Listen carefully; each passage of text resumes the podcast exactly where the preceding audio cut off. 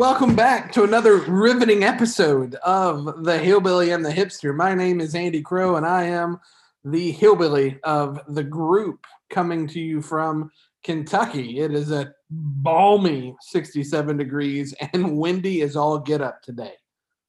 Uh, that was an extremely long intro. Glad you're here. Uh, I'm And- joined, as always, by my buddy Chad. How we doing, big guy? I'm doing all right. How are you? I'm coming to you from the uh, high country of Colorado, where it's a balmy 38 degrees right now.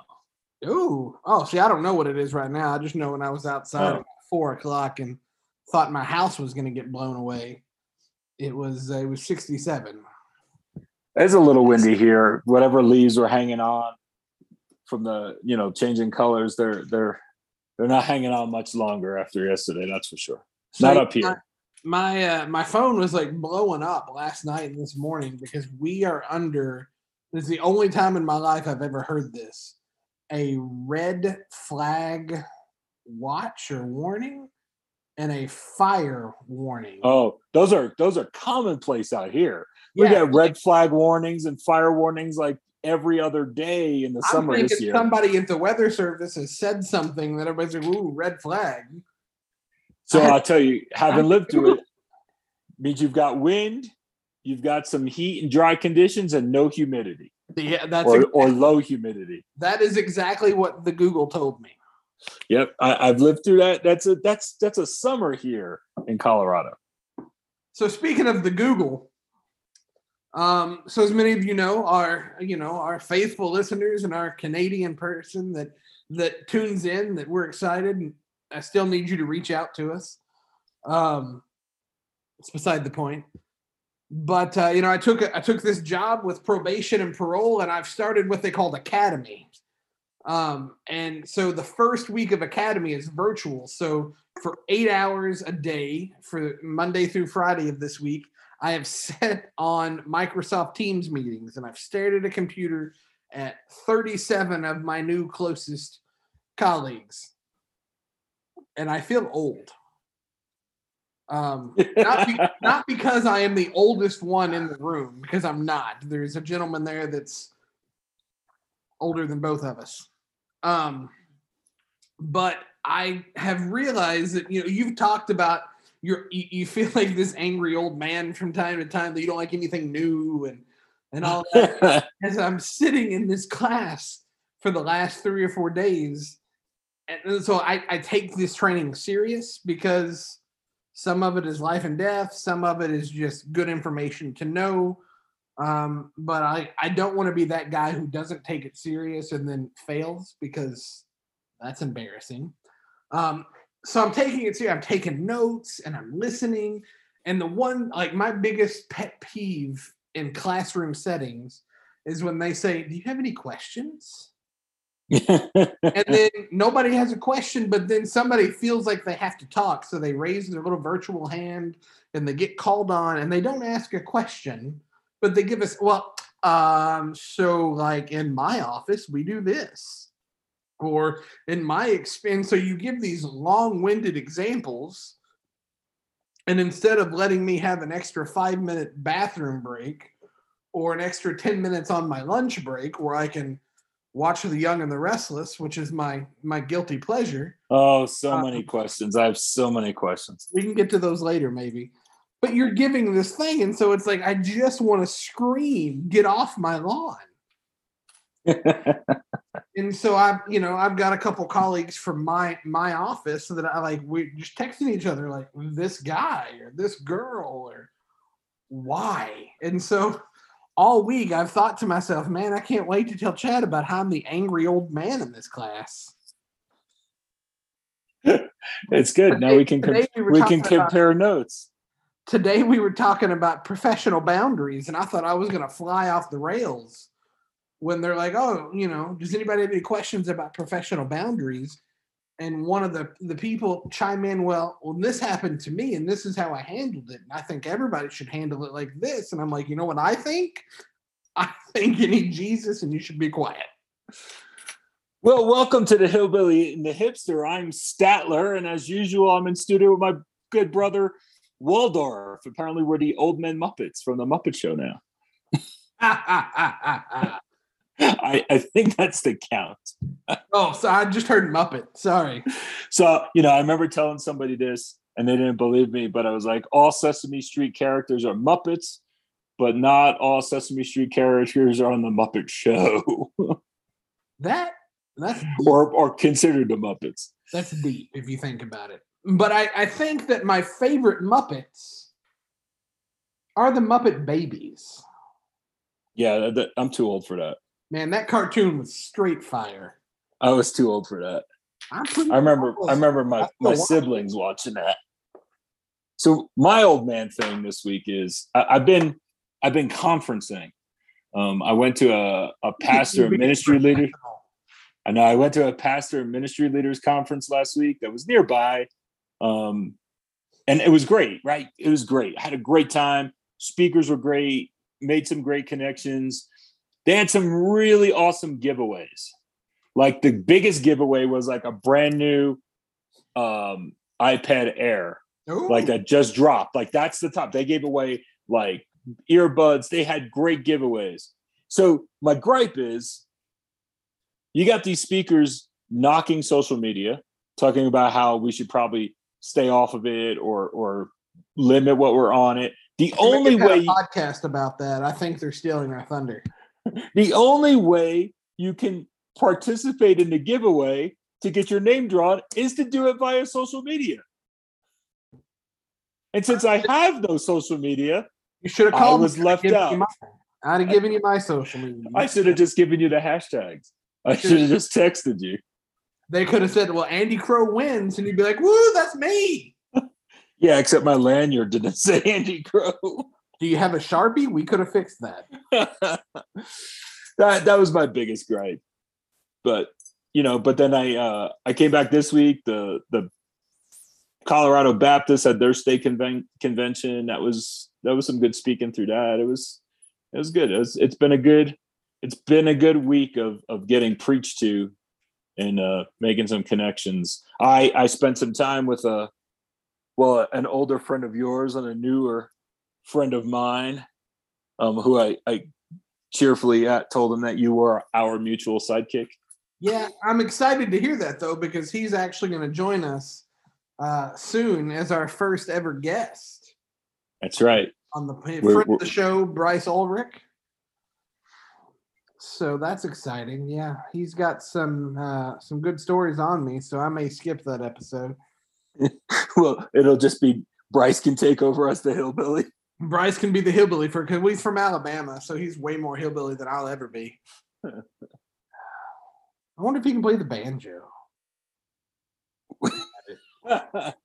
Let me text. my first question to Bryce when he comes on is, "Hey, bro, can you play the banjo?" throwing shade at him. Uh, He's just going to come back to you hardcore. So what what what else has been going on? I know you're in training. What what you're you're preaching this Sunday? You preach. Yeah, so uh, a few weeks ago, I preached at a little country church uh, that they don't have a pastor right now. Um, you know, and I, I I stepped in a week, and they they didn't run me out. Although I thought at one point uh, I looked back and there was a gentleman that uh, evidently doesn't know um, how to smile. And uh, I cracked a joke. This a Baptist church? Yes. Yeah, um, smiling's not smiling's well, he, not He's a younger guy, so I thought he was probably more smiley than what like my granddad is, uh, or I am. But I and it, I've cracked this joke before, and I mean it's a joke where my wife you can hear her audibly roll her eyes like I don't even have to look at her. I know the face she's making when I make this joke from the pulpit because I've made it before. Um, and so I cracked that joke thinking I'd get some laughs, and I got maybe one laugh because I think one person got it. Um, and then everybody else just just blank face stared me down, and I was like, I'm not gonna make it through the sermon. But they've asked so me back. What's the joke? So uh, the the rich young ruler uh, you know, Jesus tells him to sell everything and follow him. And I make the contingent that that doesn't apply to everybody, um, that it's a heart issue. Like Jesus didn't tell, um, and the name escapes me. Um, Joseph to sell everything, you know, he didn't he didn't tell the the lawyer to sell everything when he said who's my brother. Right. He said everybody's your brother. You got to love your neighbor. And he didn't tell the woman at the well to, you know, sell everything and he dang sure didn't tell her to love her neighbor because she evidently loves her neighbor a little too much. And that was my joke. I think it's hilarious.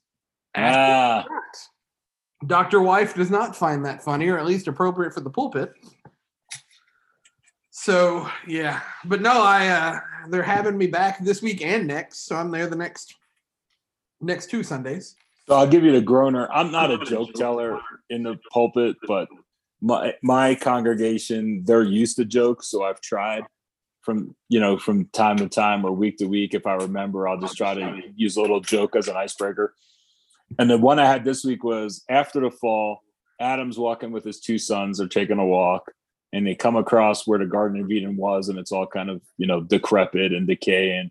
And uh, Cain and Abel ask Adam, they're like, "Dad, what's that place?" And Adam says, "That's where your mother ate us out of house and home."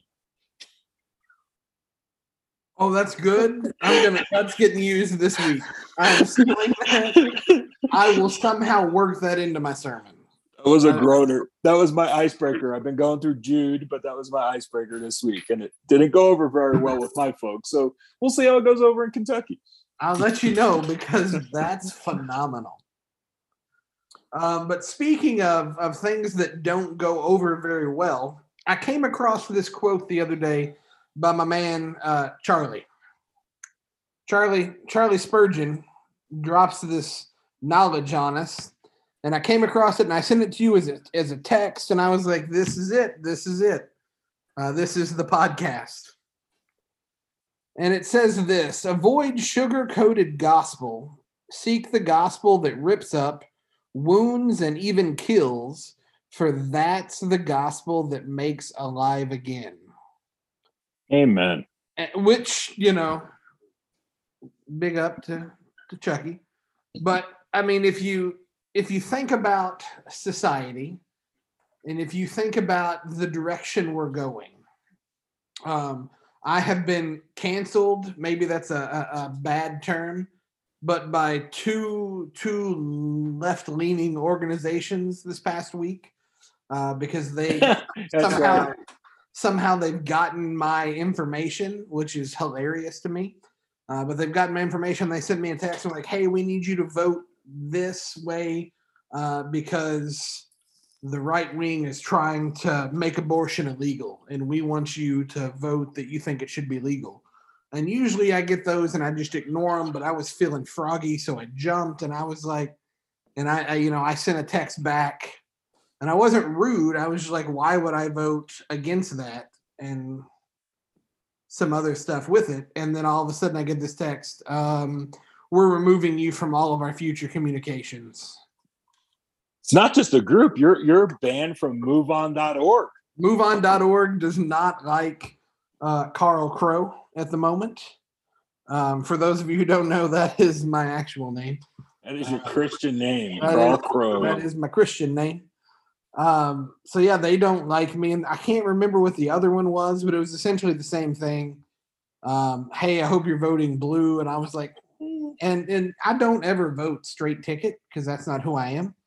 Um, but you know, I also like to poke the bear from time to time. So I was like, I'm voting so red that you won't even know that purple exists. So so let me ask you this. I know this isn't on the track, but I'm I'm curious. We're. Right. holes. So Okay. so midterm midterm elections probably about a month out right we're inundated with with ads here i'm sure you're probably inundated with ads there I don't have in TV. kentucky No. all right but do you hear things like because kentucky's a it has no abortion right now after the repeal of roe v wade is that correct am i right in that i thought i thought abortion's banned in kentucky Uh, well, so we're voting on it. okay We're voting to ban it this year. Yes. so current so you didn't have a trigger law so, currently you have we it did, but I think there was a stay put on, if I'm not mistaken. okay I could be getting Indiana and Kentucky confused because I've I've followed both states, and so but I, there was a trigger law, but I think there was a stay. and so we're voting on it, yes or no, in November. So we have it here in Colorado's like literally the first state that ever made it legal. And it's it's pretty protected here. And to the point that if the current state of the legislature stays the same in Colorado, they're working to codify it into our state constitution to make abortion a constitutional right in Colorado. But that's the that's the the you would think there were no other issues going on in, in local elections is that abortion is the number one issue even though it's it's safe here. It's safe here for the foreseeable future. Like there's not going to be an overturn in these elections where conservatives are going to take over the state house. It's not going to happen. So yeah, here at least in in the in the city that I live in, um, for about every political campaign sign, like vote so and so, judge executor, vote so and so, state representative, and blah. i miss i miss the small towns in the midwest where there's those 90 foot banners in front of somebody's house for a judge with Oh, his photo on it i miss those Um, I have a funny story about a judge later, but we we'll get into that. Um, but yeah, for every one of the like, little yard signs, there's a billboard for vote vote no. It should be a woman's choice.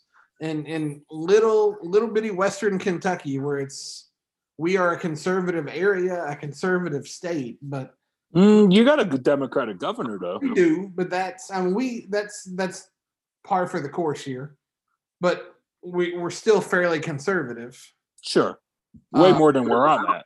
Oh, absolutely. So yeah, there's there's been a ton of abortion, like pro-abortion, if that's even the right word, signage around where I'm at at least. So, but anyway, let's let's transition from politics back to this quote.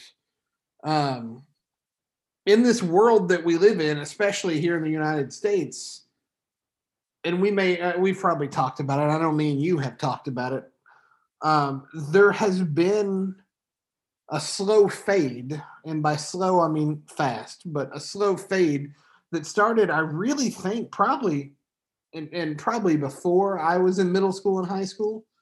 Um, but right, I remember seeing it in high school for sure, where gospel starts getting, you know, convoluted. And we start saying things because we're so worried about getting people into seats. It's less about the Sure. relationship. The church is less about relationships with each other, uh, and less about relationships with Christ, and more about I need more butts in these seats. And I've served on staff with with guys who who you know we had goal Sunday where by this Sunday we want to be at 300. Um, and looking back at that, I kind of gag a little bit and laugh. Um, and then, you know, I've served with guys who are so anti attractional that they become attractional. Um, and they're just attractional for a different platform. And so, and then they use, again, a, a- another twisted form of the gospel to get their platform taken off.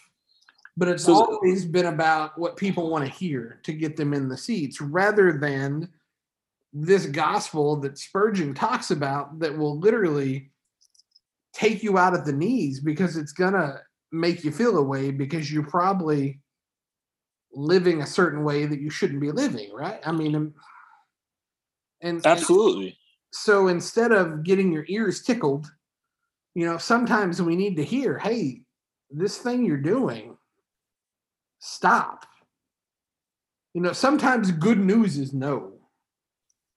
Right. And I was remind I was reminded go ahead, sorry.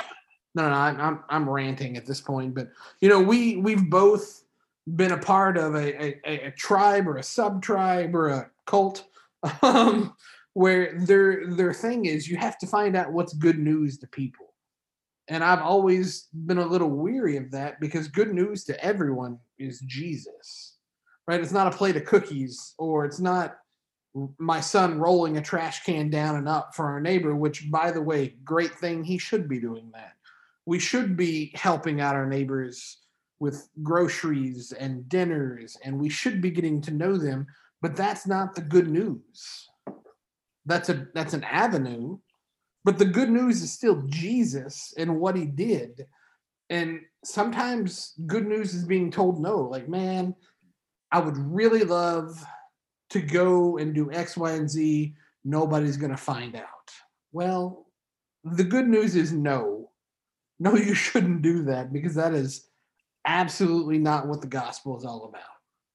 So let me ask you this. So, you know, and I, I was reminded of this this past week. You know, I think what you're describing, the old and not even that many old days, right? It was the butts, budgets, and baptisms. The three right? Bs. The, the three B's, right? And I was reminded about the three B's. I hadn't heard them for a long time, but I was like, oh yeah, that's what we were all driving for. But you know, I was reminded of this that so there's been a trend, right? In in in so you have guys who are I preach the Bible, I preach the Bible, but they're text centered, right? So they're not preaching books of the Bible, they're not text driven, they're text centered, and so they're preaching at their whim. Well, this week I want to preach this, and so when you pick and choose, and and I've been guilty of this through parts of my ministry. I I, I do believe I'm more text driven now, and I'm going through books because when you go through books, you can't you can't throw out what you don't like. Oh, absolutely. So I have I have Dr. Wife to thank for that because for the longest time, like in youth group, I, if I wasn't preaching through like a, a study, you know, um, the Gospel Project or whatever, I was preaching through whole books. Like we went through Acts, went through Mark, we were going through Romans. Um, but then on my Sundays to preach, well, I mean, just pick this story that I like. Right. You Or- were you were picking what you wanted Yeah. to. Right. And it wasn't necessarily listening to to God. It was just, okay, it's my turn to preach. I'm still trying to prepare this lesson for the kids. So that's where all of my time is going. But now I have this. So I know this story. Let me look up some context and everything. And then she was like, why don't you do a series with the adults? Why don't you take the adults through Mark just like you're taking the kids through Mark? And so that way they knew every time it was Andy Sunday to preach, we're going to be in Mark, right? Oh, we preached on, on you know the you know devil bacon last week. Um, this week it's Disco Jesus, or you know wherever we're at in the Book of Mark.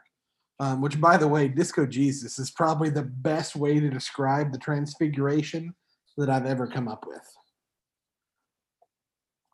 Do we to have a topic, uh, a show on humility? It probably wouldn't hurt. You don't you don't like Disco Jesus? Is that what you're saying? no, I do. It's funny. Um, I, I'm reformed. I don't. I, I don't like any of that stuff. well, I, I wa- I want to be in a plain. I want to be in a plain sanctuary with nothing inside of it, and I want to be able to preach for four hours, and and that'll make me happy. my youth group got that. God love them. Um, but yeah, so let's look at the church today compared to the church when I was a kid. Let's even go way further back in the church when you were a kid. but, but, hold that thought. So this has been a trend for a while. I mean, we see this, right? This sugar coating. Um, we see it through quote unquote rock star preachers who that then trickles down to you know to guys like you and me who are trying to keep you know yeah they we, we're we're looking at the guys that have 2000 and we're trying to hold on to our 75 and try to get our 75 to 100 but do you see this accelerated through COVID? Like, I think were guys desperate when they went to the live streams and preaching to empty seats, right? Do you do you see? I mean, I can't say this as a whole, but in, in a in a small little micro, you know, micro unit that of, of guys that I know, they seem to have turned that on during COVID because not knowing, you know, going in thinking it's just going to be the three weeks, and then it was a couple of months, and then for some dudes it was a year. To really hold on to what was going to happen when we could come to, back together, and I think they turned on this sugar-coated gospel. They turned on this So yeah, pick so and choose. In in the churches, and I, I say churches because I help. I you know I was helping out another church as well that I served in during COVID. Um, I think if you asked when we went to preaching to empty pews onto a screen, if it was to keep people in the seats, we would have said no. Oh, Um, absolutely. and I think they would say no. But I think looking back, like a good chunk of our congregation, if not all of our congregation, needed that. Um, but I think there was some, like my wife,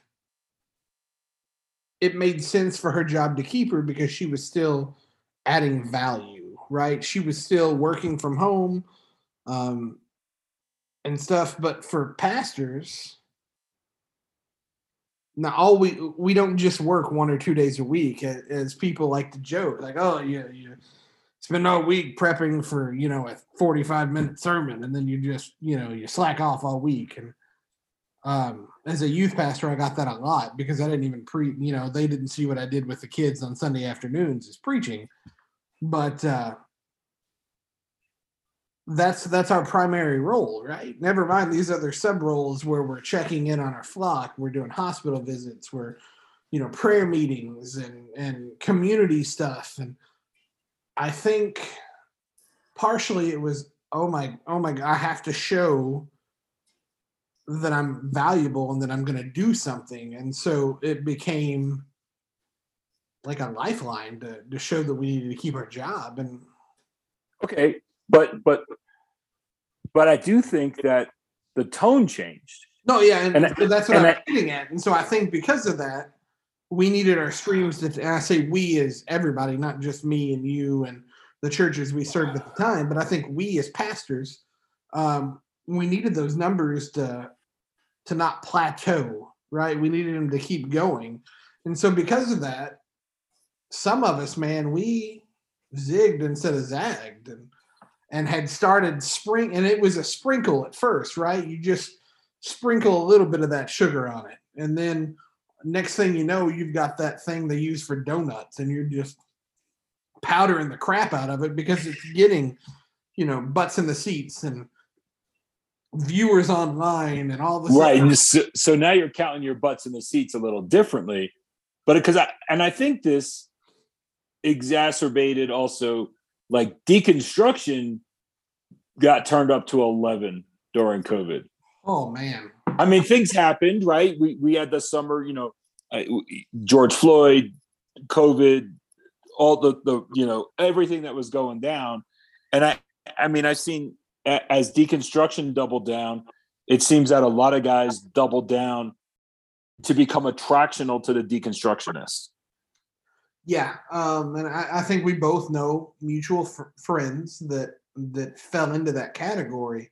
Um, Oh, I was part of a I was part of a church that did and no longer exists. Right. And so, uh, and this is what I want to say. If you are listening and you are deconstructing your faith, good for you. What, but this is the, I'm gonna I'm gonna take it a step further. I- I think we should deconstruct our faith because we should know what we believe, why we believe, and how we believe. Sure. But as Absolutely. we as we take down the walls and we start to reassemble the walls and bring our beliefs back together, if you're not reconstructing your deconstructedness around Jesus, keep the walls down. Don't put them back together. You're doing no one a service. So these these people that and I'm on TikTok way more than you. And by more than you, I mean any time I'm on, it's more than you. Yeah, and I, I'm I'm never on, so yes. Right. So you have these people on there that are, you know, spewing this this deconstructed evangelical-ish type views. And it's well, you know, how could God make us this way and it not be okay? Or how could God make this and then tell us it's wrong? God God isn't a mean dad who's going to say no. Right? God's going to let us do what makes us happy. And that is a com- that is a complete wrong interpretation of anything. Well, we had that we had that episode where we sussed out go follow your heart Yeah, don't do and how that's the worst advice you can give to somebody. It's Oh. totally anti-gospel. Let me see if I still have that Dwight Schrute And oh, I do. He it's uh you'd ask him a question on the office and he'd always be like false. And so it's Dwight Schrute looking this and it says just follow your heart. False. The heart is deceitful above all things. Follow Jesus. Amen. Right? That's false. Don't follow your heart. So yeah, deconstructing it's a it's a hot topic. Everybody wants to do it. I think you've done it. I've I've done it. Well, I dabbled. I, I dabbled in it, and and I think without going into too much, I, I dabbled in it to try to preserve uh, a part of my personal life, to pr- try to preserve a relationship, and and my dabbling in, in this sort of cultural deconstruction that's going around actually um, reconstructed me and made me even more conservative yeah than so I been. That's what I was gonna say, man. I uh, I, I deconstructed and I uh, started looking at okay, why did I believe this? And I've kind of laxed on it and was that correct? And that uh, really, I've I've when I built my walls back up, I've kind of come a little further right than what some of my friends and and even some of my family would really um, appreciate. I mean, we have a, a running joke. My mine and my wife's best friend Amanda. Um, if I can get her to convert to Christianity before she can get me to be a liberal, um, loser buys dinner at Roadhouse. Right? This is on running joke. Um, so she she definitely didn't appreciate the uh, the reconstruction that I had, if you will. she thought she had you as a liberal, though. She did. She thought for maybe like three weeks that she had it, and then all of a sudden, uh, gotcha. So, speaking of liberals, do you see, and this might be a little bit harder for you because of the region you live in, but maybe through people you know, do you see deconstruction coinciding with liberalism as a political ideology? Because I've seen people deconstruct and go completely like progressive, you know, ideo- ideologically. Uh, yes, uh, a sounding yes. Um, I, I think we both know people who have fallen into that. Um, I I can think of somebody that ha- that I know that has has deconstructed and then reconstructed and now is got some pretty wild and out there views that you know there is no hell um you know things that that we know to be true well maybe that's not true and maybe that's not what this means and you know now we're we're looking at issues that biblically are pretty straightforward but now Right, all of a sudden we're we're okay with it because we've deconstructed and we want to get butts in the seats and we want to establish this platform Well, and I think it's okay to have doubt, right? And I, and I go back to when I was a kid. I had a, a priest. You know, I, I grew up Catholic, and I had a priest who told me, "Faith without doubt. If you if you have if if you're a person of faith and never doubt your faith, do you ever have faith?" And oh. so I think I think doubts about even hardcore scripture is fine. I, I, I but I see this point of like so those things that the, the what you're describing is I think some of those people have those doubts, but then they've taken those doubts to be that they have to be deconstructed and they have to do the cultural deconstruction and not just try to suss out those doubts and and maybe look at them, you know, even if they step back and look at it from an academic uh, viewpoint,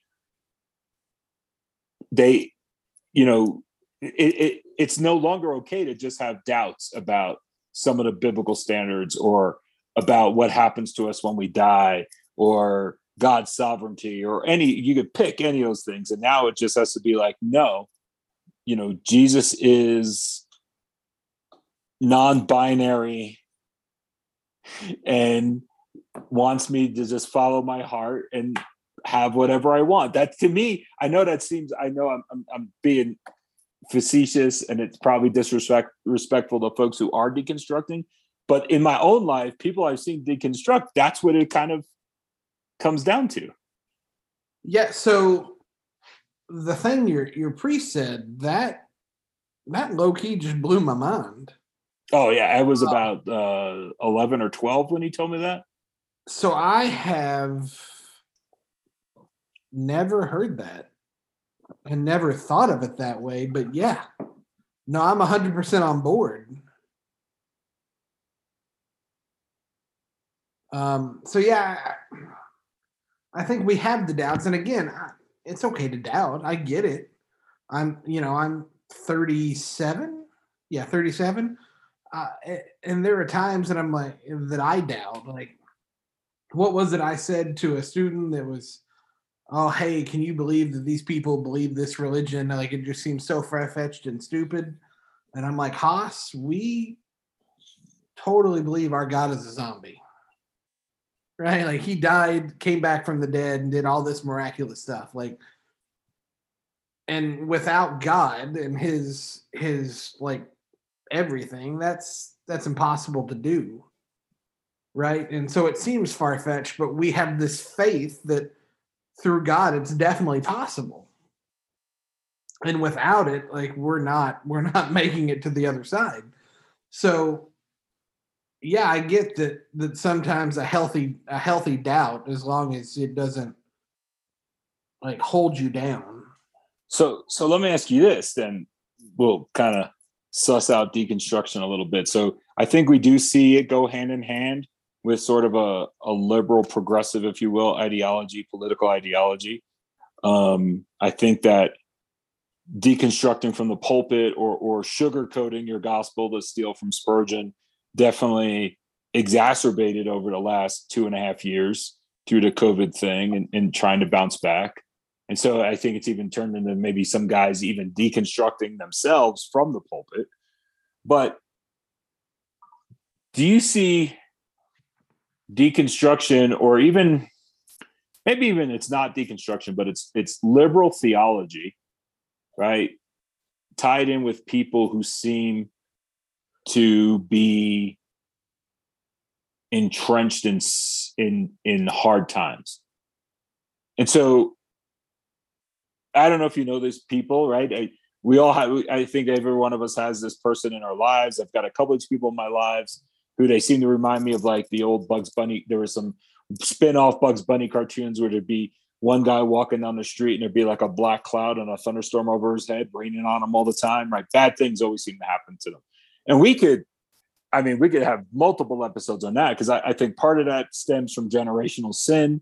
I think part of that comes from how you're living that if you're you know your heart isn't you've not given everything to god you, your heart is hardened maybe even if it's sin i'm not trying to be job's friends but i think there is some truth to that because i mean i've experienced it in my own lives when when i'm far away from god or i'm i'm slipping or something like that right? I, I feel like it's his fault not my fault and there's that distance. But i do think that you see folks who are in hard times and and and you know i heard somebody preach this this past week right? So what's the difference between this guy who comes to church on sunday and said praise god i'm cured of all my illnesses when you all laid hands on me and we prayed and and the person who's like i still haven't found a job right? After six months, I've been praying and praying and still can't find a job. And and this guy used John the Baptist as, you know, the sort of the the example in this sermon, right? John the Baptist did everything he was supposed to do, told everybody what to do, and then he's in jail when you know when his boys go to find Jesus and ask and come back and report to him what Jesus is doing, and he sends them to go ask Jesus if he's the one. Right? He's in jail, and then he's eventually beheaded. But he did everything right? Jesus could have busted him out of jail.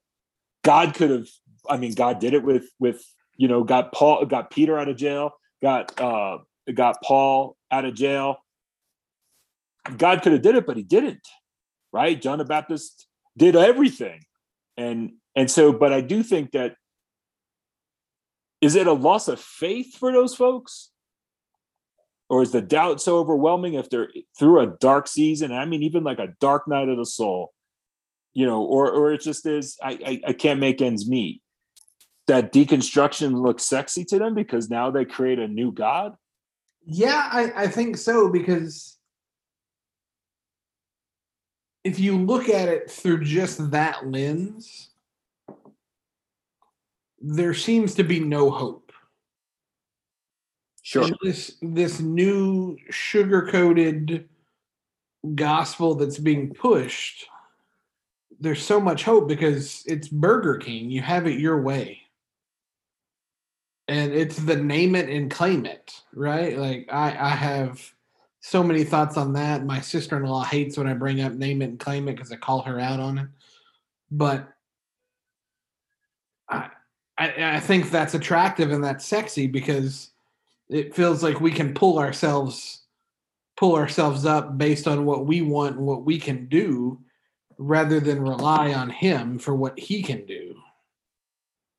And some of it maybe isn't even well, I think the name it and claim it, right? That becomes I, I think there's a whole dark side to name it and claim it because name it and claim it really comes down to like I I I want this, but it's it's that confusing want with need, and it's a total heart issue because but I think it's even like it's it's a level of antinomianism, right? It's the complete I'm gonna need you to hibble that word down for me there, Chief. it's a disregard for authority. Thank you. See, why couldn't you just say that the first time? So so it's the I'm covered, right? It's it's this abuse of grace. I'm covered by grace, so I'm going to do whatever the hell I want. I'm I'm gonna I'm gonna sleep with these women. I'm gonna go. I'm gonna go get drunk every night. I'm gonna do this. I'm gonna do what I want, and because I, can, because I'm covered by grace. what Because in the end, what is it that I had a student tell me one time, and maybe it wasn't a student, maybe it was an adult, I don't know, but I've got all this grace, and if I don't sin, then Jesus died for nothing. I might as well make him die for something. right? But which is the whole point is not to go do that stuff to make because it is going it across what you talked about before about your kid rolling the trash can. He doesn't do that to get saved. He does that because he's saved.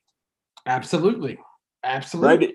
It's And the he- whole point of being the hands and feet. So, and this is going to be, I know I, I'm, I've already been canceled so many times, and apparently, like Me the last, the last knock I saw about me on social media when I was on social media is that um, I shouldn't be pastoring a church because I end the patriarchy. So I'm not just patriarchal; I am the patriarchy. So here, everybody who's fighting the patriarchy, it's me. I am the patriarchy. I knew I called you dad for a reason. But do you see these deconstructing folks? I don't see I don't see them having the heart of Christ. I don't see them being the hands and feet of Jesus. No, I think they think they are, I, but I don't truly see them doing anything for their loved ones, well, for their neighbors. they take the emphasis off of Christ and it gets put back on them. Yeah. Um, and I, I think that is that is the issue. It becomes less about him and more about me. Absolutely. It's And- definitely it's very self-centered. And when when the gospel becomes all about me, then it loses something like I don't know everything.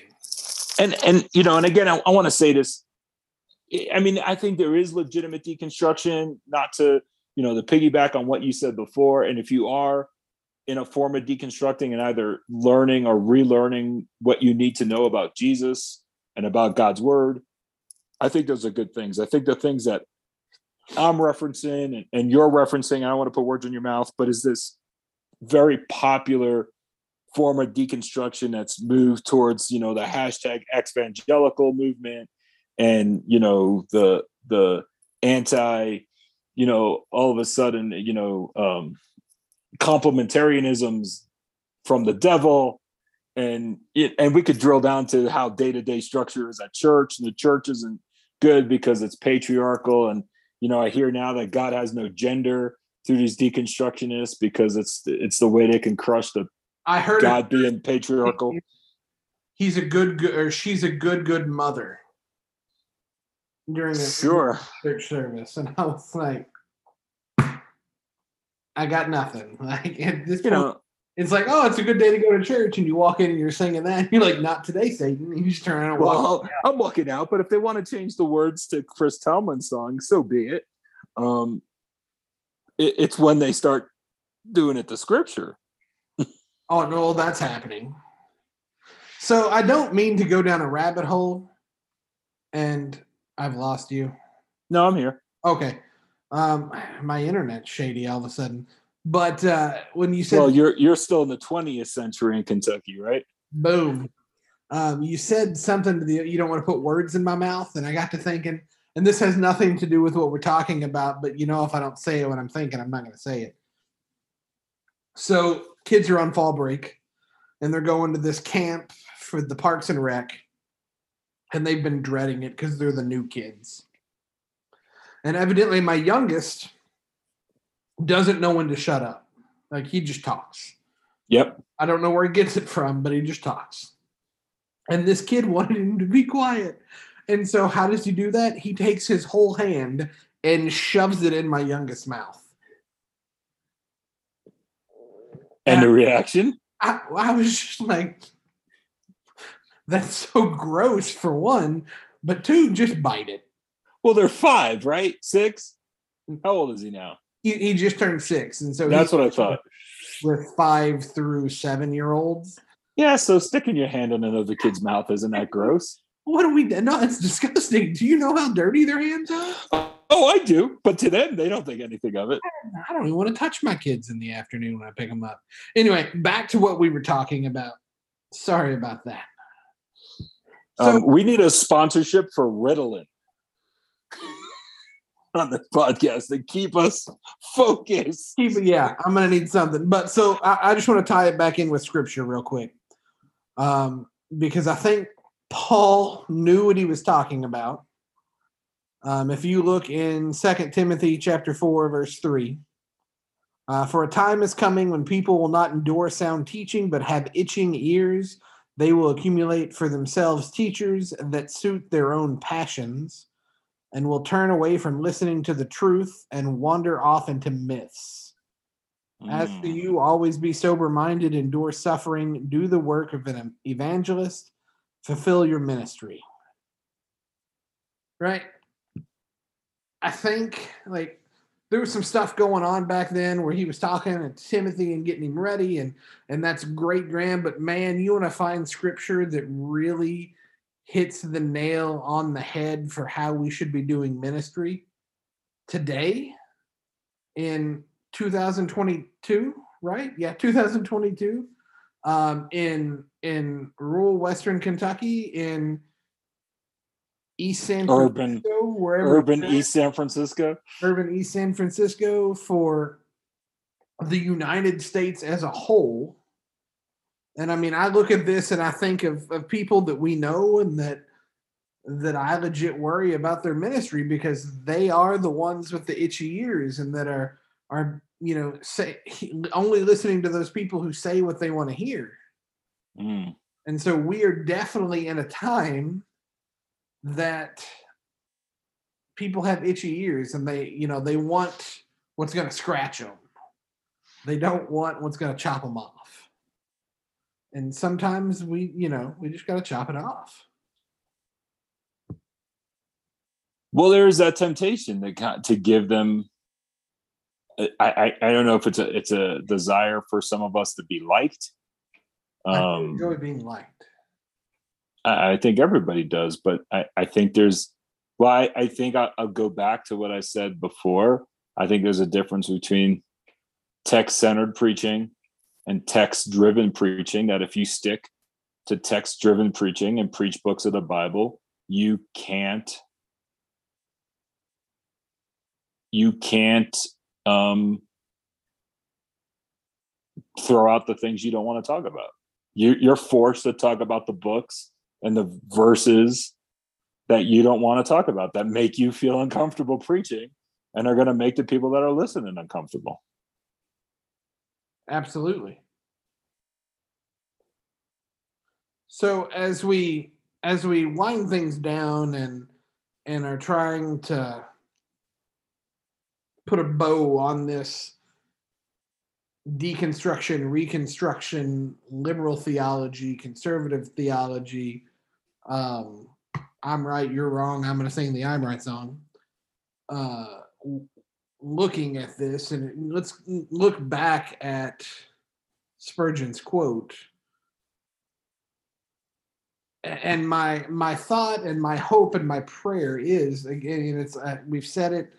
If you are in a deconstructing phase, we're not railing on you per se, right? We're not trying to beat you down um, and make you think that you're wrong because everybody should know what you believe or what they believe, why they believe it, and how it affects their day to day life. And so if you have to kind of tear down some walls to figure that out, I, I'm for it. Like, let's do it. Find somebody to go through it with you. You shouldn't be doing that alone. Absolutely. We cannot, as, you cannot do this alone. Yeah. Doing it alone, that puts you in the scary place. But as you do it and you start to rebuild those walls and you're diving into texts and you're looking at the red letters and the black letters and the the Old Testament letters and then Paul and John and all of them. Make sure as you're building those walls back up that your your cornerstone is the cornerstone right? You you're building it with Jesus as your foundation because if you reconstruct around anything else what you have in your life isn't a Christian faith it is a self self-loving faith. And that is not the same thing. No it's not. And and i think this conversation is reminding me of something when you just quoted that scripture before that from second peter and second peter 1 starting in verse 3 says his divine power has granted to us all things that pertain to life and godliness through the knowledge of him who called us to his own glory and excellence Verse 4 By which he has granted to us his precious and very great promises, so that through them you may become partakers of the divine nature, having escaped from the corruption that is in the world because of sinful desire. And verse 5, he really kicks it into gear. For this very reason, make every effort to supplement your faith with virtue, and virtue with knowledge, and knowledge with self control, and self control with steadfastness, and steadfastness with godliness, and godliness with brotherly affection and brotherly affection with love. For if these qualities are yours and are increasing, they keep you from being ineffective or unfruitful in the knowledge of our Lord Jesus Christ. For whoever lacks these qualities is so nearsighted that he is blind, having forgotten that he was cleansed from his former sins. And I think the heart of those verses in Second Peter, Second Peter one, um, Second Peter one verses three through nine and the heart of those, right? That's what he tells us. So those, I think, ways to fight liberal theology that he urges, right, is to supplement our faith with virtue and virtue with knowledge and knowledge with self-control and self-control with steadfastness and steadfastness with godliness and godliness with brotherly affection and brotherly affection with love. And I do think that brotherly affection's huge because we can't, you can't do this alone. We can't do this alone. And whether they're folks you can engage with from far away or folks that you can engage with you know maybe if you're in ministry and you've got somebody you've got staff members that you can engage with or, or find somebody else that you can just sit with and, and pray with and have a cup of coffee with and just spend time with yeah and lean on we would love to pray with you um, you know hit us up on social media at um, hill hipster pod on the twitter hill hipster pod uh, we would, we would, we would absolutely love to pray with you. Absolutely. and you could so, email us. Our email address is hillhipsterpod at gmail.com. So email, Twitter, how, however, um, let us know how we can be praying. And uh, we, we would love to do that with you. On that note, my friend, what do you got going on the rest of the week? Um, I'm just kind of relaxing up here in the high country. I make my way down. I've got nothing really going on the rest of this week. I'm staying the heck out of Vail because it cost me forty dollars to park for an hour and I bet I know what you're less than doing. an hour and a half. I am never. I, I, Vail was a beautiful place. I'd never been. Um, never I did not go. Again. I did not go to find Joe Biden. We were there the same day. That's probably going to get me investigated now.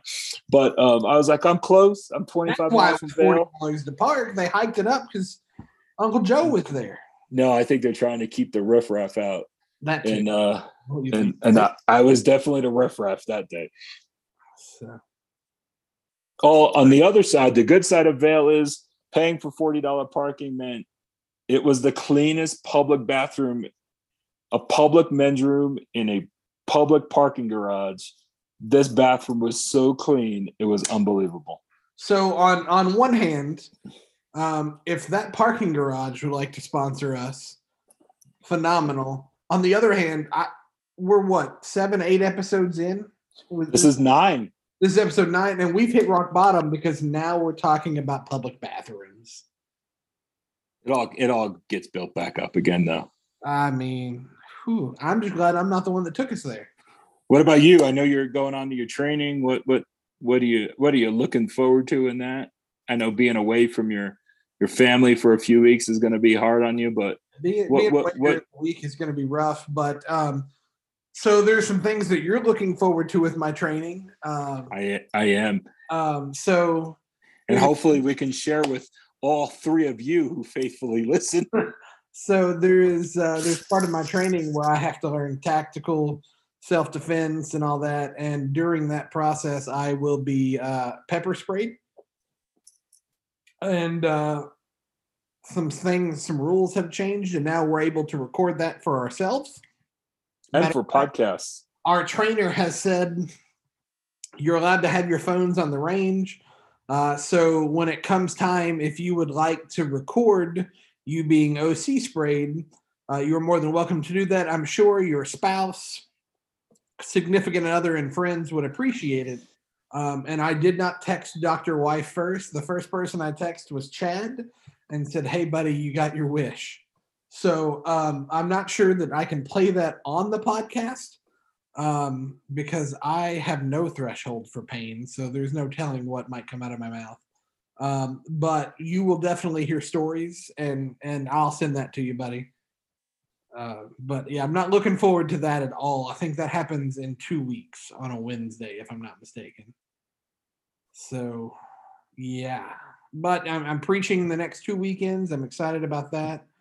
Um, we're slowly getting settled into the house, so that's fun. So yeah, that's that's that's my life's all coming together in the bluegrass state. yeah. We are, you know, it's things are good. Things are Amen. so I'm, I'm excited to see what what God has going on, where He's gonna use our family. Um, yeah, so it's things are going well. So I'm gonna just suggest if you do uh, listen, just review us on on your favorite podcast platform. We are on we are on all the podcast platforms. My Um, and again, wife listening hit now because we're on Apple. that's right. Hit us up on Twitter at Hill Hipster Pod, or you can email us hillhipsterpod at gmail.com. Last word, brother Andy. It's all for you. Hey, stay classy, pony boy.